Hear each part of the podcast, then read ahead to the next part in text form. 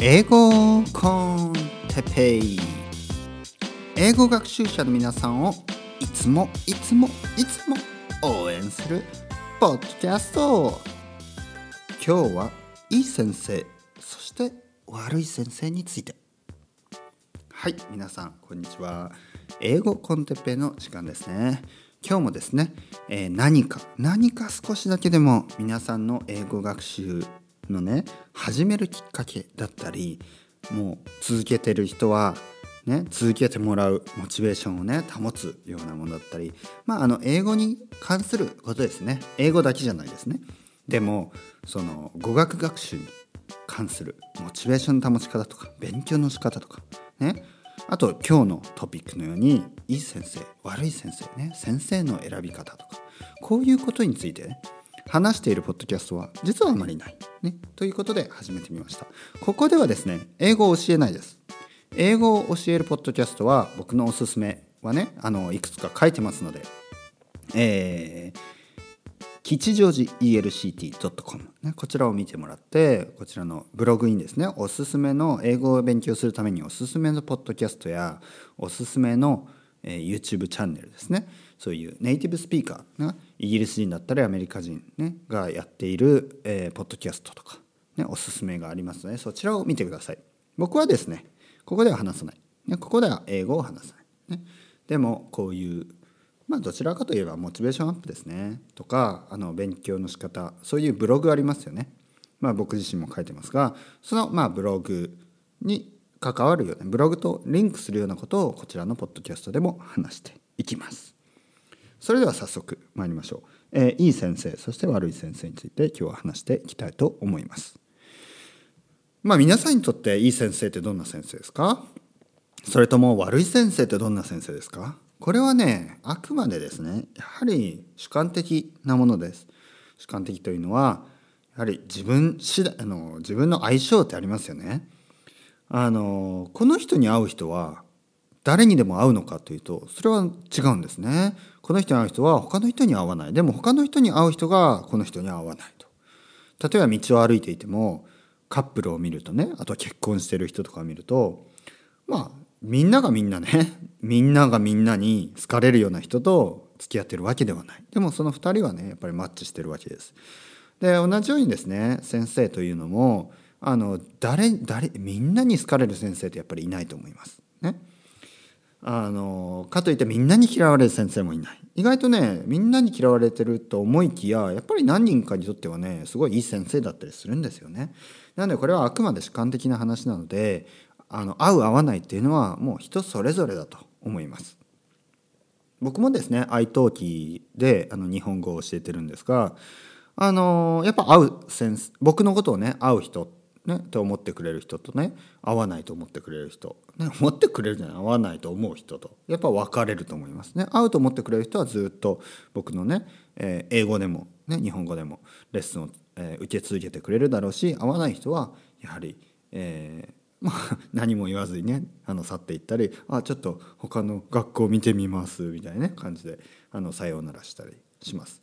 それはそれでいいです、はい、ここではですねあのそういうことも含めながらですがあのいい先生悪い先生個人的な僕の個人的な経験からちょっと話してみたいと思いますね。いつも個人的な経験から話しますがまあそんなもんですよね。誰しもが個人的な経験からしかものを語れない、ね、想像はできますが。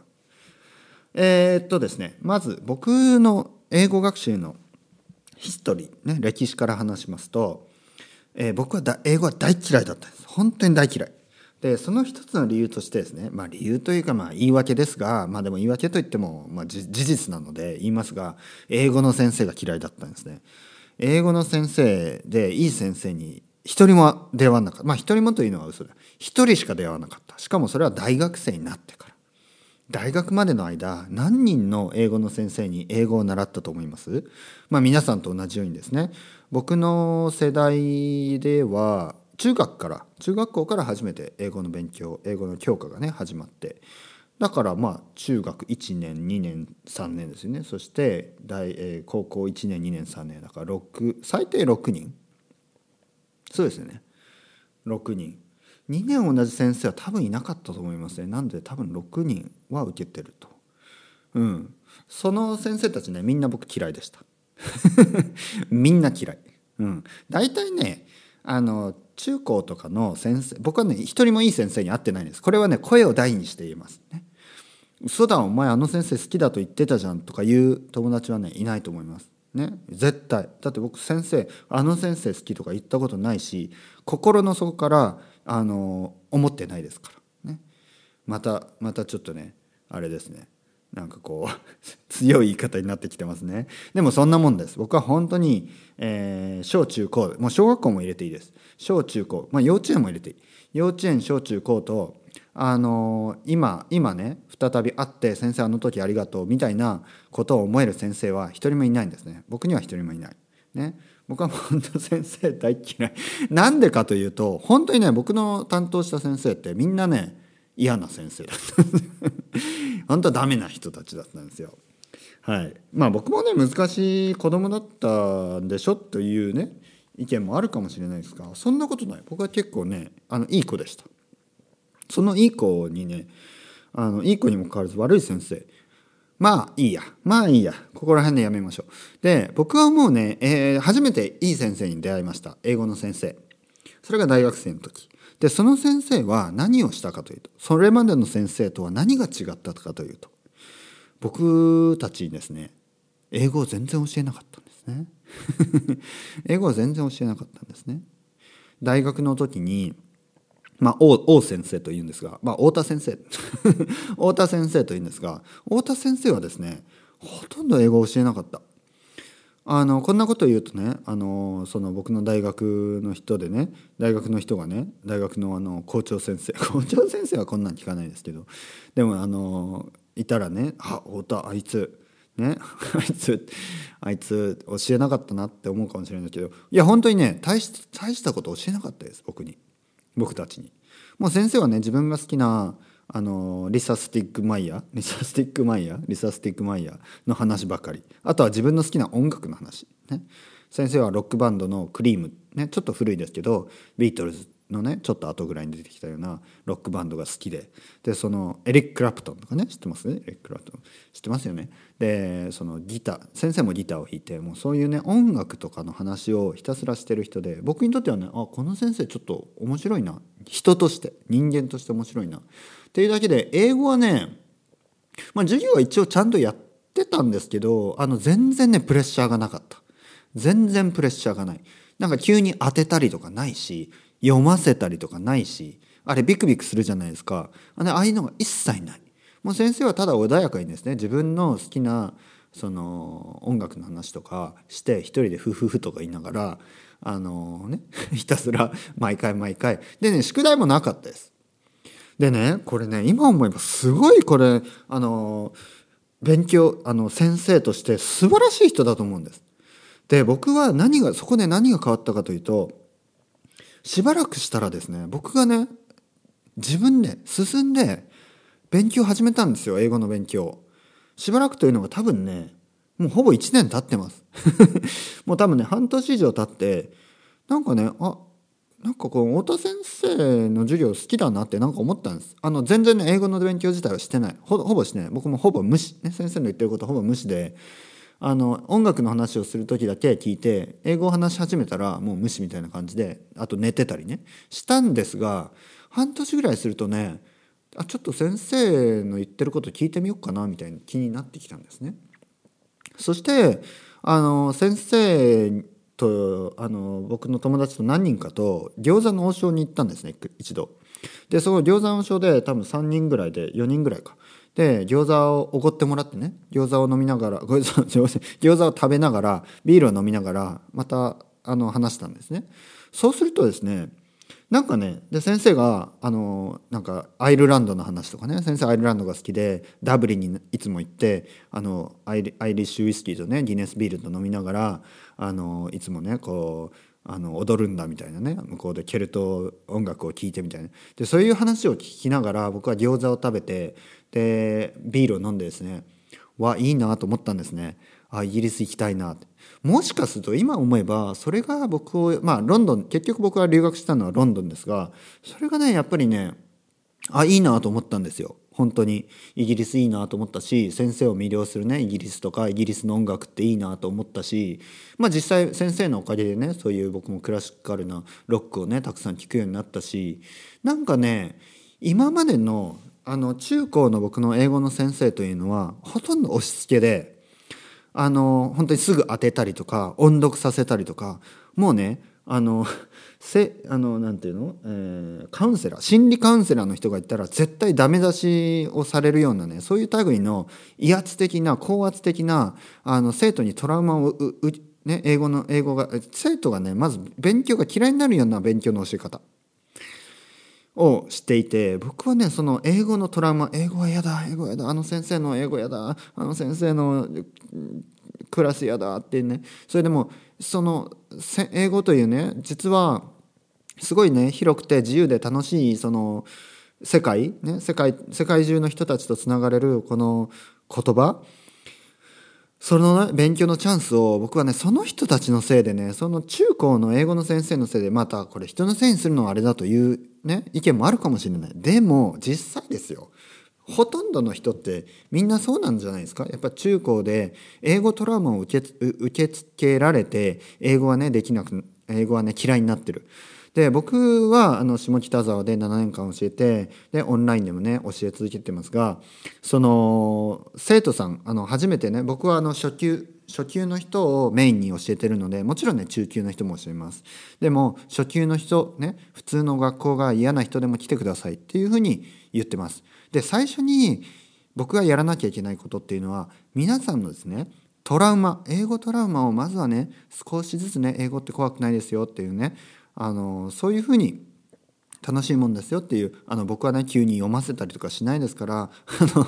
ね、あの人前でね英語を読ませたりとか しないですから安心してね1対1ですし僕のことだけをねあの信用信用してというか僕のあんまりねそういう僕は本当にあの皆さん押し付けたりしないですからっていうようなねそういうアプローチで大丈夫ですよ怖くないですよっていう感じであのまず英語のねトラウマを取ること。そこから始めないといけない。でこのトラウマは誰が受けつ受けつ受け受けつ受け受け植え付けたのか、ね、誰が植え付けたんだこのトラウマはと思うと。それやっぱりね義務教育の間のまあ高校は義務高校は義務教育かな今、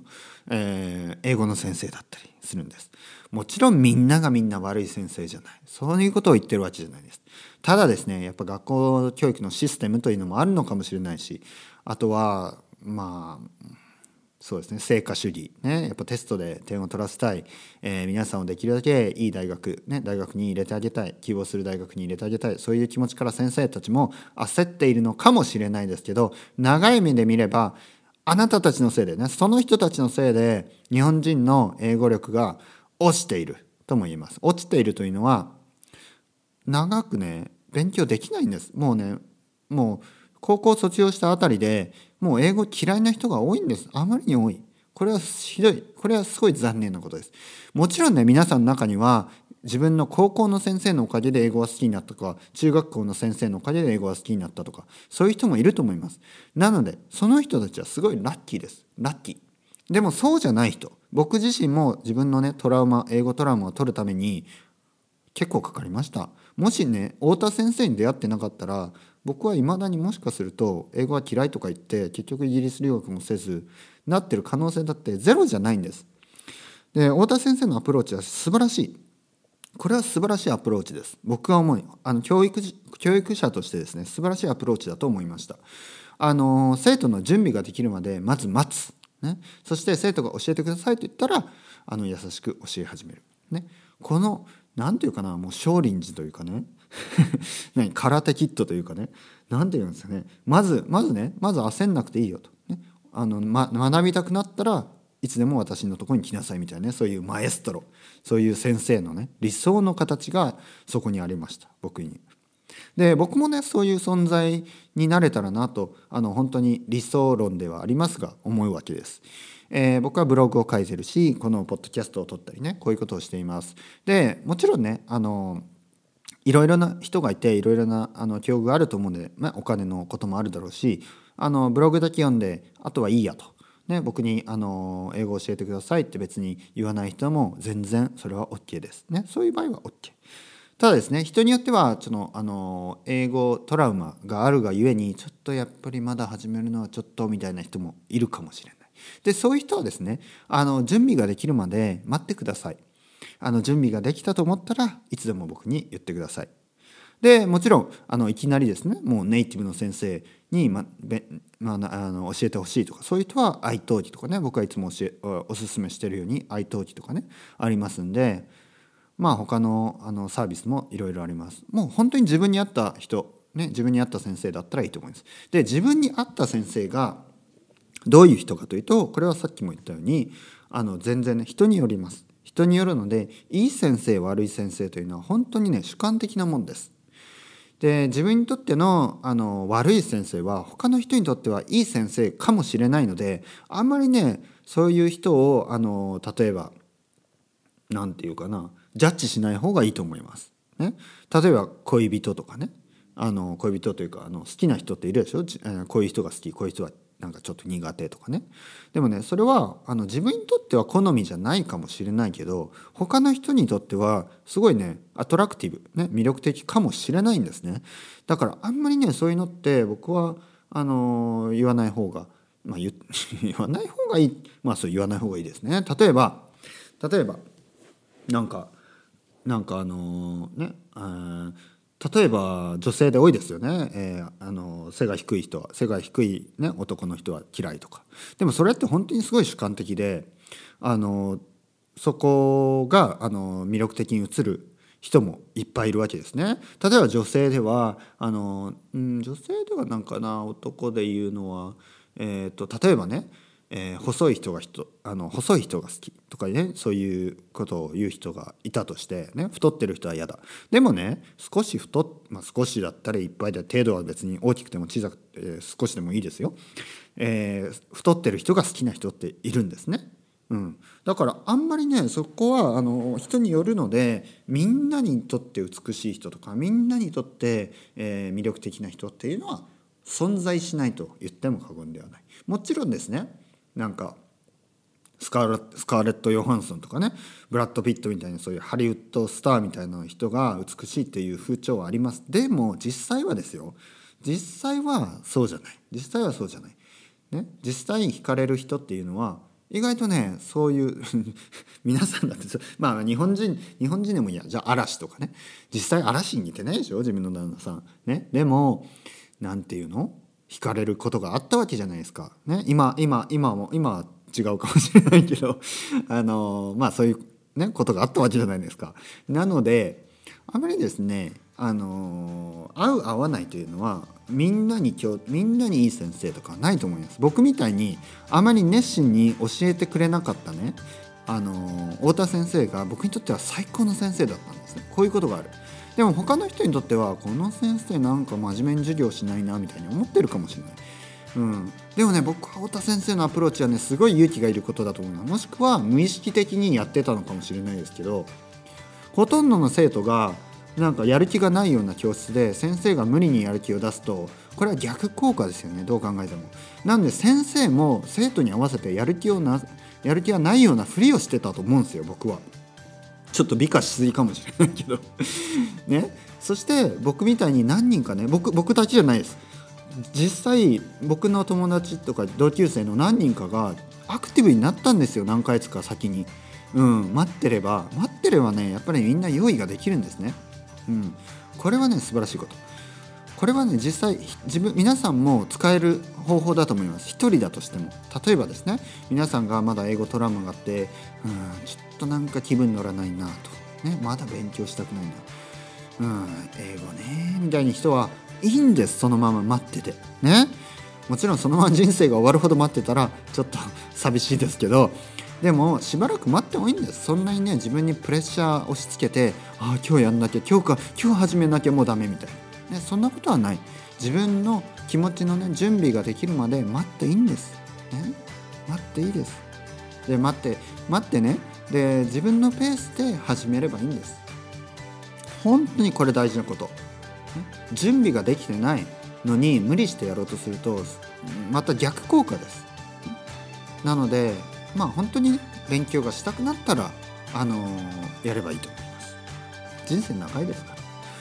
で、えー、準備ができたと思ったらあ僕に連絡をくれくださいね。日本人の、えー、先生がいいんであれば僕に連絡をください。外国人の先生がいいんであれば愛登記とかね探してください。それではまた皆さんチャオチャオバイバイアスタルゴ